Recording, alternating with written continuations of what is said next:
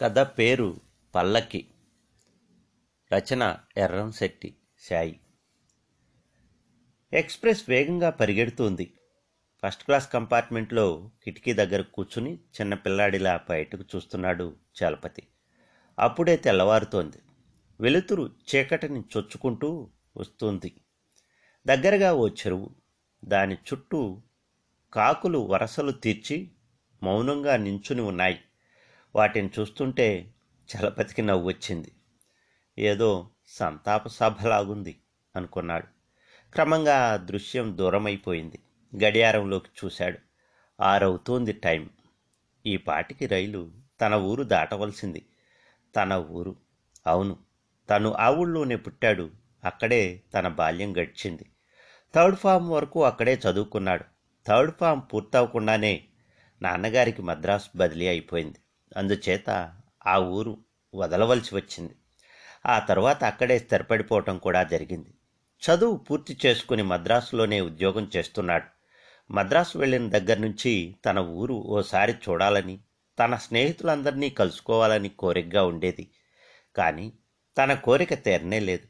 ఒకటి రెండు సార్లు ప్రయాణమై కూడా మరేదో పని వలన మానేయవలసి వచ్చింది. చివరకు ఇప్పుడు పెళ్ళి చూపుల పుణ్యమా అని ఆ ఊళ్ళో దిగకపోయినా కనీసం రైల్లో నుంచి చూచే అవకాశం లభించింది.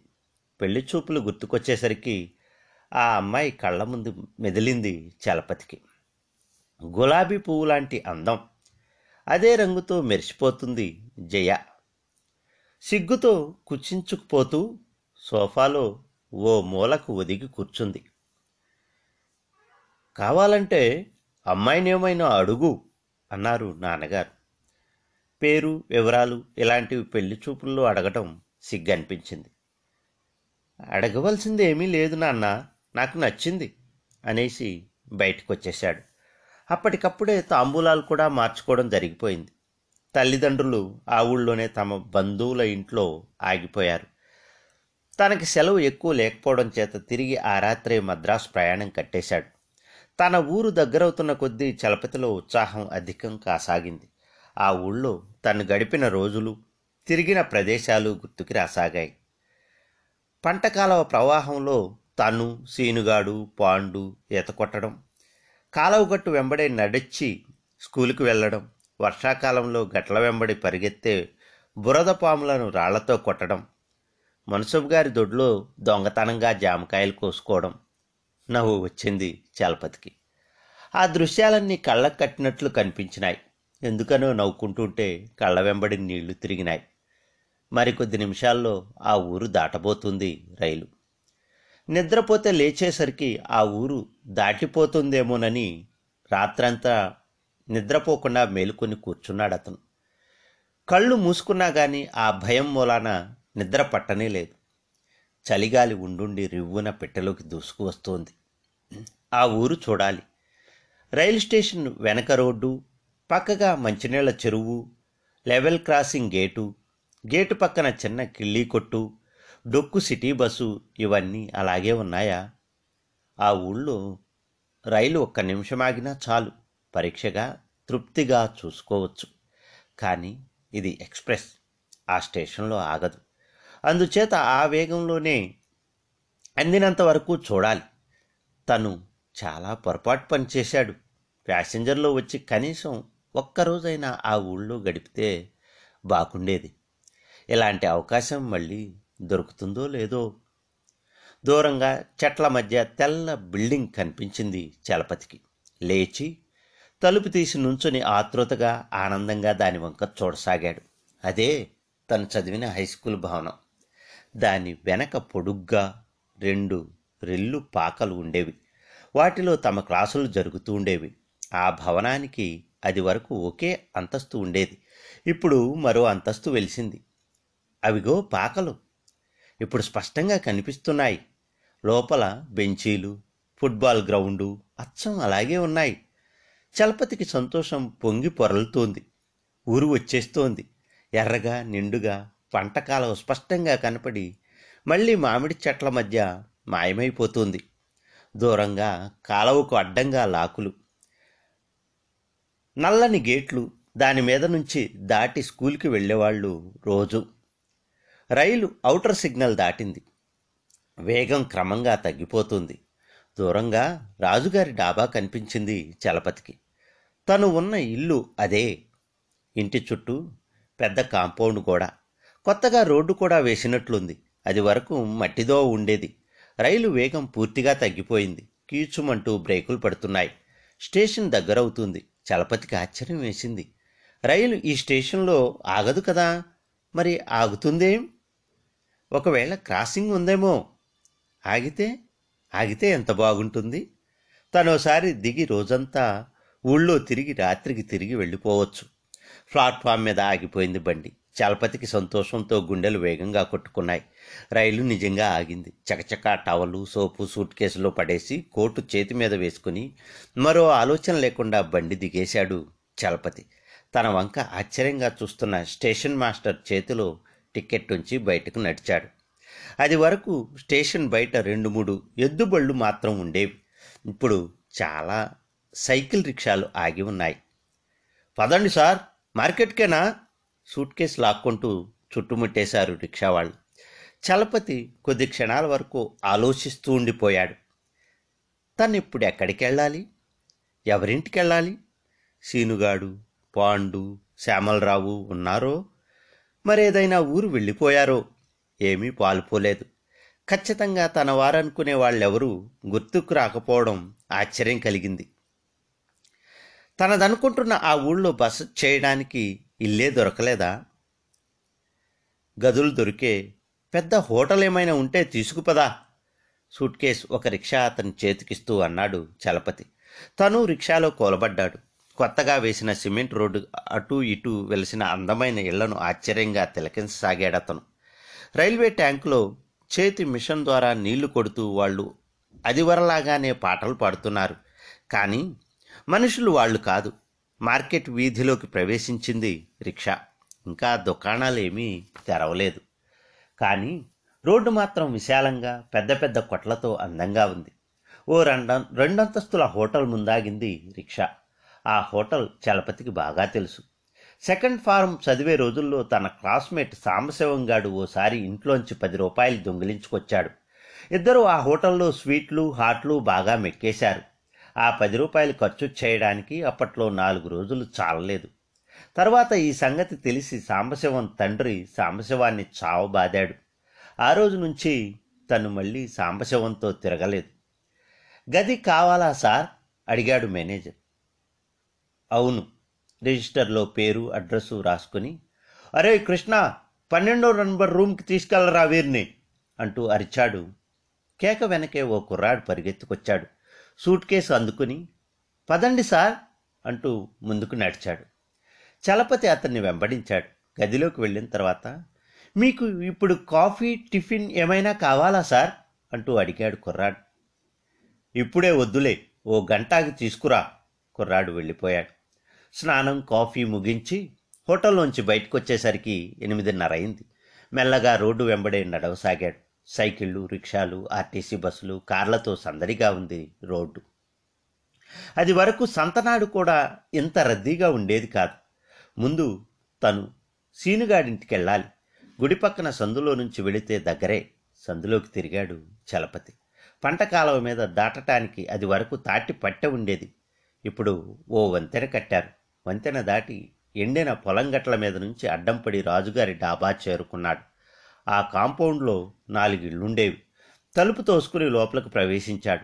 ఆ ఇల్లు చూస్తుంటే ఏదో అనిర్వచనీయమైన ఆనందంగా ఉంది. ఆ మొదటి ఇల్లే తమది. పక్కన సీనుగాడి ఇల్లు ఆ ఇంటి ముందు నిలబడి సీను అంటూ గట్టిగా పిలిచాడతను. ఓ ముసలాయన బయటకు వచ్చాడు ఎవరు కావాలి బాబు? శ్రీనివాసరావు అని ఈ ఇంట్లో ఉండేవాడండి. మేమీ ఇంట్లోకొచ్చి ఐదేళ్ళు అవుతుంది బాబు. అలాంటి పేరుగాళ్ళ వాళ్ళ వాళ్ళెవరూ ఈ కాంపౌండ్లోనే లేరు. చలపతికి నిరాశ కలిగింది. వెనక్కి తిరుగుతూ ఎదిరింటి వైపు చూశాడు. అందులో రైల్వే పీడబ్ల్యూ ఇన్స్పెక్టర్ ఒక ఆయన ఉండాలి. వాళ్ళు కూడా తనకు బాగా తెలుసు. కనీసం ఆయన ఉంటే సీనుగాడి అడ్రస్ తెలిసిపోతుంది. ఆ ఇంట్లో రైల్వే ఇన్స్పెక్టర్ ఒక ఆయన ఉండేవారు. ఆయన ఉన్నారా? మేం వచ్చిన కొత్తలోనే వాళ్ళు వెళ్ళిపోయారు. కాంపౌండ్లో నుంచి బయటకు నడిచాడు చలపతి. తలుపు దగ్గర ఆగి వెనక్కి తిరిగి ఒకసారి తన ఇంటి వైపు చూశాడు. కళ్ళ నిండుగా నీళ్ళు నిండుకుంది. మరుక్షణంలో తేరుకుని చకచకా ముందుకు నడిచాడు. ఇక పాండురంగారావుని కలుసుకోవాలి. వాడైనా ఉన్నాడు ఎటైనా వెళ్ళిపోయాడు. వాళ్ళదో ఇస్త్రీ షాపు ఉండాలి. బహుశా ఇప్పుడు వాడే దాన్ని మెయింటైన్ చేస్తుండి ఉండవచ్చు. కాలవ దాటి మిల్లు దగ్గరకు వచ్చేసరికి ఖజానా బాతులు కనిపించాయి. చలపతికి. చిన్నప్పుడు వాటిని చూసి తను విపరీతంగా భయపడేవాడు. మెడ సాగదీసి బుసలు కొడుతూ మీదికి వచ్చేవి. మిల్లు పక్కన ఓక పర్వతంలా ఎత్తుగా పడి ఉంది. కటకటాల ఇల్లు చూడగానే రెడ్డు గుర్తుకొచ్చాడు. అందులో వాళ్ళ భోజన హోటల్ ఉండేది అప్పుడు. నర్సారెడ్డి తను ఐదో క్లాస్ చదివారు. ఓసారి వాడి ప్రోగ్రెస్ రిపోర్ట్ మీద మార్కులు తక్కువ వచ్చినాయని తనతో అతని తండ్రి సంతకం చేయించాడు. కానీ తమ క్లాస్ టీచర్ ఇట్టే కనిపెట్టేశాడు ఆ సంగతి. నరసారెడ్డిని కేనుతో సావుబాది ఆ రోజంతా బెంచీ మీద నించుండబెట్టాడు. ఇది జరిగిన వారం రోజులకు హై స్కూల్ దగ్గరున్న మంచినీళ్ళ చెరువులో స్నానం చేస్తూ మునిగి చనిపోయాడు రెడ్డి. పాండురంగారావు ఇంటి దగ్గరకు వచ్చాడు చలపతి. ఇంటి పక్కనే సరస్వతి వాషింగ్ ల్యాండ్రీ అనే బోర్డు వేలాడుతుంది. లోపల హ్యాంగర్స్కి బట్టలు వేలాడుతున్నాయి. టేబుల్ మీద ఉన్న ఇస్త్రీ పెట్టెలో నిప్పు రాజుకుంటుంది. లోపల పాండు తల్లి కూర్చుని బట్టల మీద ఇంకు గుర్తులు వేస్తుంది. చిన్నప్పుడు తను వాడి కోసం వెళ్ళినప్పుడల్లా ఏదో తినుబండారం బలవంతం చేసి తినిపించేది ఆవిడ. అమ్మా! ఆప్యాయంగా పిలిచాడు చలపతి. ఆమె తలెత్తి చూసింది. ఏం కావాలి బాబు? నన్ను గుర్తుపట్టలేదా అమ్మా? చలపతిని. పాండు నేను చిన్నప్పుడు కలిసి చదువుకున్నాం. ఆమె క్షణం పాటు అర్థం కానట్లు చూసింది. త్వరగా గతాన్ని గుర్తు తెచ్చుకోవడానికి విఫలయత్నం చేసింది. అలాగా? నాయనా రా కూర్చో. ఇప్పుడు ఎక్కడుంటున్నావు అడిగింది ఆమె. తనను గుర్తించలేదు అనుకున్నాడు చలపతి. బహుశా ఆమె వృద్ధాప్యం అందుకు కారణమై ఉండాలి. పాండు ఉన్నాడా అమ్మా?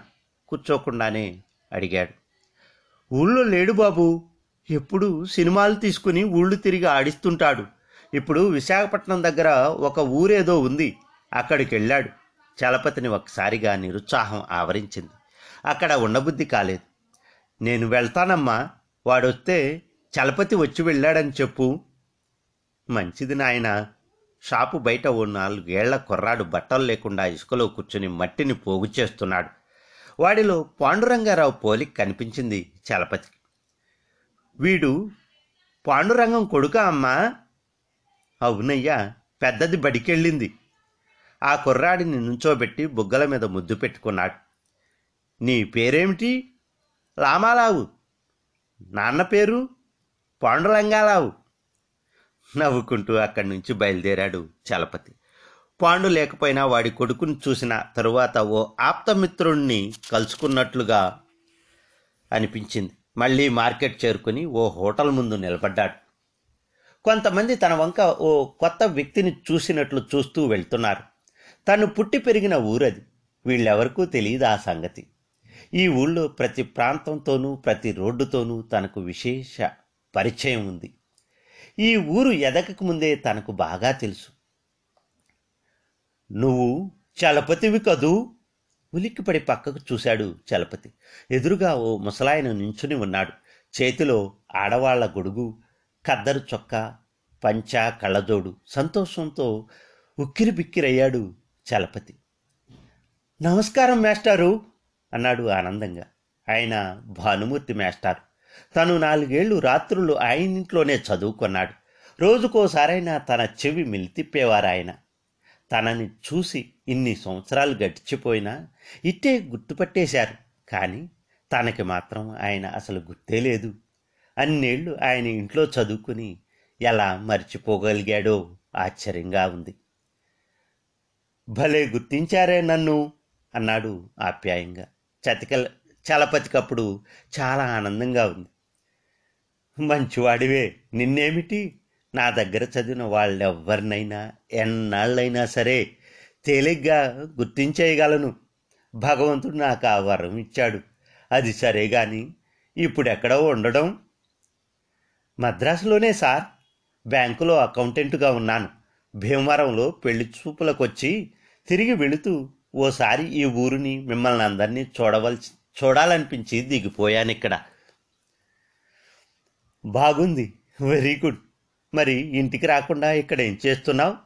సామాన్ అవి లేదు. హోటల్లో ఉందండి. అదేమిటి? హోటల్లో ఎందుకు దిగావు? అంటే నేను అసలు నీ దృష్టిలోనే లేనన్నమాట. ఆహా అది కాదు సార్. మీకు శ్రమ ఇవ్వటం ఎందుకని? శ్రమ ఏమిటోయ్? అలా అనుకుంటే నీకు అన్నేళ్ళు ట్యూషన్ ఎలా చెప్పేవాడిని? అందుచేత యువతల మా అపేక్షలు కూడా గమనించాలి మరి. పోనీ ఒకవేళ ఇది శ్రమే అనుకున్నా అందులో ఆనందం లేదు. ఇద్దరు హోటల్కి నడిచారు. గదికి డబ్బు కట్టేసి సూట్ కేసు తీసుకుని బయటకు వచ్చాడు చలపతి. అప్పటికే మాస్టారు ఒక రిక్షా మాట్లాడి తయారుగా ఉంచారు. ఐదు నిమిషాల్లో ఇంటి ముందాగింది ఆ రిక్షా. ఆయన ఇల్లు స్టేషన్ రోడ్డు మీద మంచినీళ్ళ చెరువు దగ్గరే ఉంది. ఇది వరకు కంటే ఇప్పుడు ఇంకా శిథిలావస్థలో ఉంది. గోడలు ఓ పక్కకు తోసుకుపోయినాయి. అయినా ఇంటి చుట్టూ ఫెన్సింగ్ పూల మొక్కలు అందంగా ఉన్నాయి. కమలా ఎవరిని తీసుకొచ్చానో చూడు మన ఇంటికి అన్నారు ఆయన లోపలికి చూస్తూ. ఆ పేరు వినగానే చట్టుక్కున కమల గుర్తుకొచ్చింది చలపతికి. ఆయన ఇంట్లో చదువుకునేటప్పుడు కమల కూడా తనతో చదువుతుండేది ఇద్దరూ లాంతర్ ముందు కూర్చొని పాఠాలు చదువుతూనే ఏవో కబుర్లోకి దిగిపోయేవాళ్ళు. లోపల నుంచి మేస్టారు గట్టిగా ఒక కేక వేసేసరికి తిరిగి ఇద్దరూ గడగడా చదవడం మొదలుపెట్టేవారు. చాలా కొద్ది రోజుల్లోనే ఇద్దరూ ప్రాణ స్నేహితులైపోయినారు కమల మేస్టారు గారికి ఒకే ఒక కూతురు. ఆమెను ప్రైవేటుగా మెట్రిక్ కట్టించాలని మాస్టర్ అభి అభిప్రాయం. అందుకని స్కూల్లో చేర్పించలేదు. ఆయన భార్య ఎప్పుడూ ఏదో జబ్బుతో బాధపడుతుండేది ఇంటి పనంతా ఆ కారణంగా ఆ వయసులోనే కమల మీద పడింది. కానీ కమలకు స్కూల్లో చేరి చదవాలని విపరీతమైన కోరికగా ఉండేది.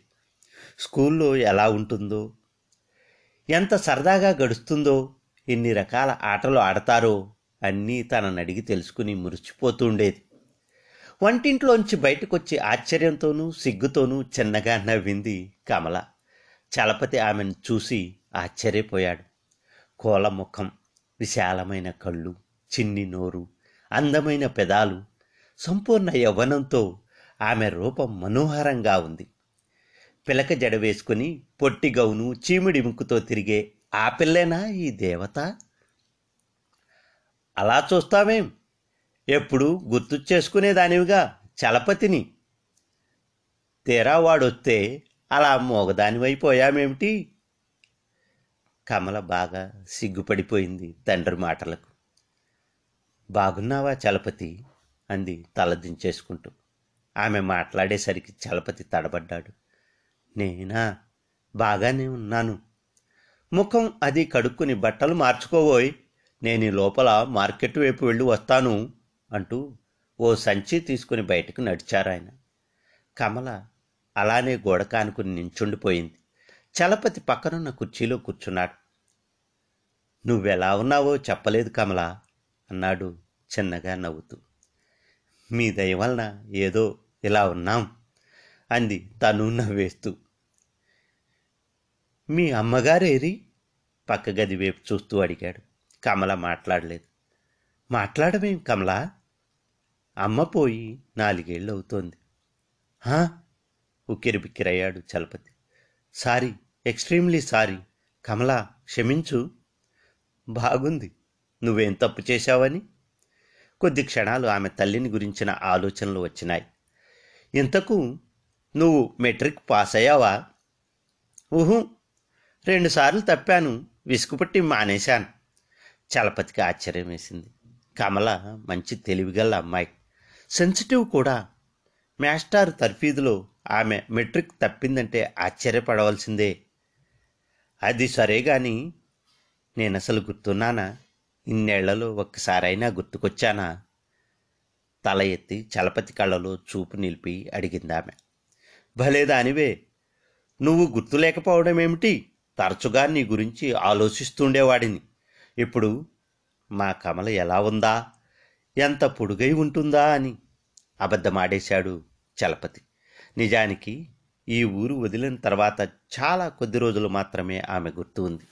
తర్వాత చాలా చిత్రంగా తను కమలతో పాటు మాస్టార్ని కూడా మర్చిపోయాడు. ధన్యురాల్ని! అంది కమల నవ్వేస్తూ. మరి నీ సంగతి నన్నెప్పుడైనా తలుచుకున్నావా? ఆమె కళ్ళలో విపరీతమైన కాంతి మెరుపులా మెరిసి మాయమైంది. నిన్ను మర్చిపోతానా చలపతి? గొంతులో ఓ విధమైన మార్ధవం తొనికిసలాడింది ఎంతకాలానికి తూరి తీరిక దొరికిందన్నమాట మమ్మల్ని చూడ్డానికి అందామె జడలు మెలివేస్తూ. అబ్బే అసలు ఎప్పటి నుంచో రావాలని అనుకోవడం కుదరక చివరకు అనుకోకుండా భీమవరం ప్రోగ్రాం వచ్చి పడింది. ఏమిటది? వయసులో ఉన్న కుర్రాడికి ఇంకేముంటుంది? మా అమ్మ నాన్న అక్కడ ఓ పిల్లను చూసి నిశ్చయించేశారు. నేను కూడా ఆ పిల్లను చూడాలని వాళ్ళ ఆకాంక్ష. ఇహ తప్పేట్లు లేదని చూసేసి కమల వంటింట్లోకి వెళ్ళింది. కాసేపు వరకు పొయ్యి ఊదుతున్న చప్పుడు వినిపించింది. ఇల్లంతా పొగ నిండుకుంది. చలపతి కళ్ళు ఆ పొగకి మంటగా ఉన్నాయి. తిరిగి వచ్చింది కమల. ఆ పొగకి ఆమె కూడా ఉక్కిరి బిక్కిరవుతోంది పాడు పొగ. కాసేపు పొయ్యి దగ్గర లేకపోతే ఇదే చావు. అంది. ఆ అమ్మాయి ఎలా ఉంది? నచ్చిందా మరి? ఆ నచ్చినట్లే. అట్లా అయితే త్వరలో నీ పెళ్ళికి నన్ను పిలుస్తావన్నమాట. తప్పకుండా. మీరు రాకుండా ఎలా? కొద్ది క్షణాలు మౌనంగా గడిచినాయి. మరి నీ సంగతేమిటి? అడిగాడు చలపతి. ఏమిటది? నీ పెళ్ళెప్పుడు? నవ్వింది కమల. కావాలని నవ్వినట్లు తెలిసిపోతుంది. నాకిప్పుడు అదే తక్కువ. అదేమిటి? నాకు ఆ ఉద్దేశం లేదు. ముందు కలుగుతుందని కూడా అనుకోను. బాగుంది. బ్రహ్మచారిణిగా గడిపేస్తావా? నీ ఇష్టం. నువ్వెలా చెప్తే అలా. సరే మధ్యన నా ఇష్టమేమిటి? ఆమె మాటలు చలపతికి అర్థం కాలేదు. మరోసారి ఆమె వంక పరీక్షగా చూశాడు. చక్కని నిష్పత్తిలో శరీరము విపరీతమైన ఆకర్షణ గల కళ్ళు. ఇంత అందమైన ఈ అమ్మాయికి పెళ్ళిందుకు ఇష్టం లేదు? వంటింట్లోకి వెళ్ళింది కమల. ఖచ్చితంగా కమల ఉద్దేశం తెలుసుకోవాలనిపించింది చలపతికి. పది నిమిషాలు గడిచాయి. బయట చుట్టాన్ని కూర్చోబెట్టి నువ్వు వంటింట్లో కూర్చోవడం ఏమైనా బాగుందా? వంటింటి గడప వరకు వెళ్ళి లోపలకు చూస్తూ అన్నాడు. కానీ మాట పూర్తి కాకుండానే లోపల దృశ్యం చూసి స్తంభించిపోయాడు. కమల నిశ్శబ్దంగా వెక్కి వెక్కి ఏడుస్తుంది. కమల ఏమిటిది? త్వరగా చీర చెంగుతో కన్నీళ్ళు తుడిచేసుకుంది కమల. కారణం నువ్వే చలపతి. మా అమ్మని ఇప్పుడిప్పుడే మర్చిపోతున్నాను. నువ్వు వచ్చి అమ్మ గురించి అడిగి గుర్తు చేశావు. అమ్మ గుర్తుకొచ్చినప్పుడల్లా నాకు దుఃఖం ఆగదు. మాస్టారు సంచిలో ఏదో వస్తువులతో లోపలికి ప్రవేశించారు. ఆయన చేతిలోని సంచి అందుకుంది కమల. మధ్యాహ్నం పన్నెండింటి వరకు మాస్టారుతో ఏవేవో మాట్లాడుతూ కూర్చున్నాడు చలపతి. ఇద్దరికి భోజనాలు వడ్డించింది కమల. తనే సరదాగా మాట్లాడుతూ వడ్డన చేసింది. సాయంత్రం నాలుగింటికి రైలుంది మాస్టారు. అందులో వెళ్ళిపోతాను అన్నాడు చలపతి భోజనాలు ముగిసిన తర్వాత పోనీ ఈవేళ ఉండిపోరాదు మళ్ళీ ఎప్పటికో ఏమో అన్నారాయన వీల్లేదు సార్ రేపు సాయం సాయంత్రానికల్లా మద్రాసు చేరుకోవాలి. చాలా పనులున్నాయి అన్నాడు అతను. సాయంత్రం స్టేషన్కి బయలుదేరాడు. కమల బయట వరకు వచ్చింది. వెళతాను కమల అన్నాడు అతను. మంచిది అందామె. మాస్టర్ స్టేషన్ వరకు వచ్చారు. మా కమలదే నాకు దిగులోయ్. ససేమిరా పెళ్ళి వద్దంటోంది. ఎందుకనో చెప్పదు. ఏమీ అర్థం కావడం లేదు నాకు విచారంగా అన్నారాయన రైలు కోత వేసుకుంటూ వచ్చి ఆగింది. ఫస్ట్ క్లాస్ కూపేలో ఎక్కాడు చలపతి. వెళ్తాను సార్. మద్రాసు వస్తే తప్పక మా ఇంటికి రండి. అలాగే అన్నారాయన రైలు కదిలింది. లోపల ఇంకెవరూ లేరు. కోటు తీసి హ్యాంగర్కు తగిలించాడు. కమల ఆ కోటు చూసి మధ్యాహ్నం చాలా బాగుంది అంది. కోటు జేబు లోపల నుంచి బయటకు కనిపిస్తున్న తెల్లని కవరు చూశాడు చలపతి. తనేమీ కవరు జేబులో పెట్టుకోలేదు.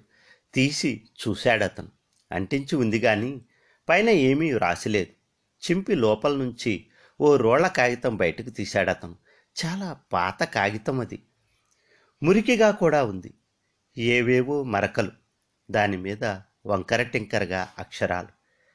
కమలా నేను బాగా పెద్దాడినైన తర్వాత నిన్ను పెళ్ళి చేసుకుంటాను. అప్పుడు మనం కూడా పల్లకీలో ఊరేగుదాం. ఈ సంగతి ఎవరికీ చెప్పకు చలపతి. రైలు బ్రిడ్జి మీద నుంచి వెళుతుంది. పెద్దగా శబ్దాలు చలపతికి కళ్ళు తిరిగినాయి. చీకట్లు కమ్మినాయి. రైలు నదిలో పడిపోతున్నట్లు అనిపించి కిటికీ చువ్వలు గట్టిగా పట్టుకున్నాడు. ఆ ఉత్తరం తనే రాశాడు కమలకు. అప్పుడు రోజు రాత్రులు తను కమల గొళ్ళలింటికి వెళ్ళి జబ్బుగా ఉన్న వాళ్ళ అమ్మకు పాలు తీసుకొచ్చేవాళ్ళు. ఓ రోజు బయలుదేరేసరికి కొంచెం ఆలస్యమైంది. రోడ్డు మీద ఓ పెళ్ళి ఊరేగింపు తమకు ఎదురు వచ్చింది. బోలెడు పెట్రమాక్స్ దీపాల మధ్య పల్లకి అందులో పెళ్ళి కొడుకు పెళ్ళి కూతురు చెంకి పూలదండలతో మెరిసిపోతున్నారు. బ్యాండ్ వాళ్ళు సినిమా పాటలు వాయిస్తున్నారు. చాలాసేపు ఇద్దరు పల్లకీ వంకే చూస్తుండిపోయారు. మనం కూడా పల్లకీలో అలా ఊరేగితే బాగుంటుంది కదూ? అంది కమల. అవును మనం పెళ్ళి చేసుకుని అలా ఊరేగవచ్చు. ఛీ మనకి పెళ్ళెలా అవుతుంది? పెద్దాళ్ళకే పెళ్ళవుతుంది. తను బాగా ఆలోచించాడు. ఆ సమస్యకు పరిష్కారం దొరకలేదు. తను ఆ ఊరు వదిలేసే రోజు దగ్గర పడిన తర్వాత ఓ ఆలోచన వచ్చింది. వెంటనే తన నోటు పుస్తకంలోని కాగితం చించి ఆ వాక్యాలు రాసి కమలకిచ్చాడు. పెళ్ళంటే ఏమిటో తెలియని వయసు ఇద్దరిదీను అంటే కమల నిజంగానే తన కోసం వేచి ఉందా? భగవాన్ చలపతికి ఉళ్ళంతా చెమటలు పట్టేసినాయి. మనసు బండబారిపోయినట్లుంది. నిస్సత్తువుగా నిస్సహాయంగా ఒరిగిపోయాడు అతను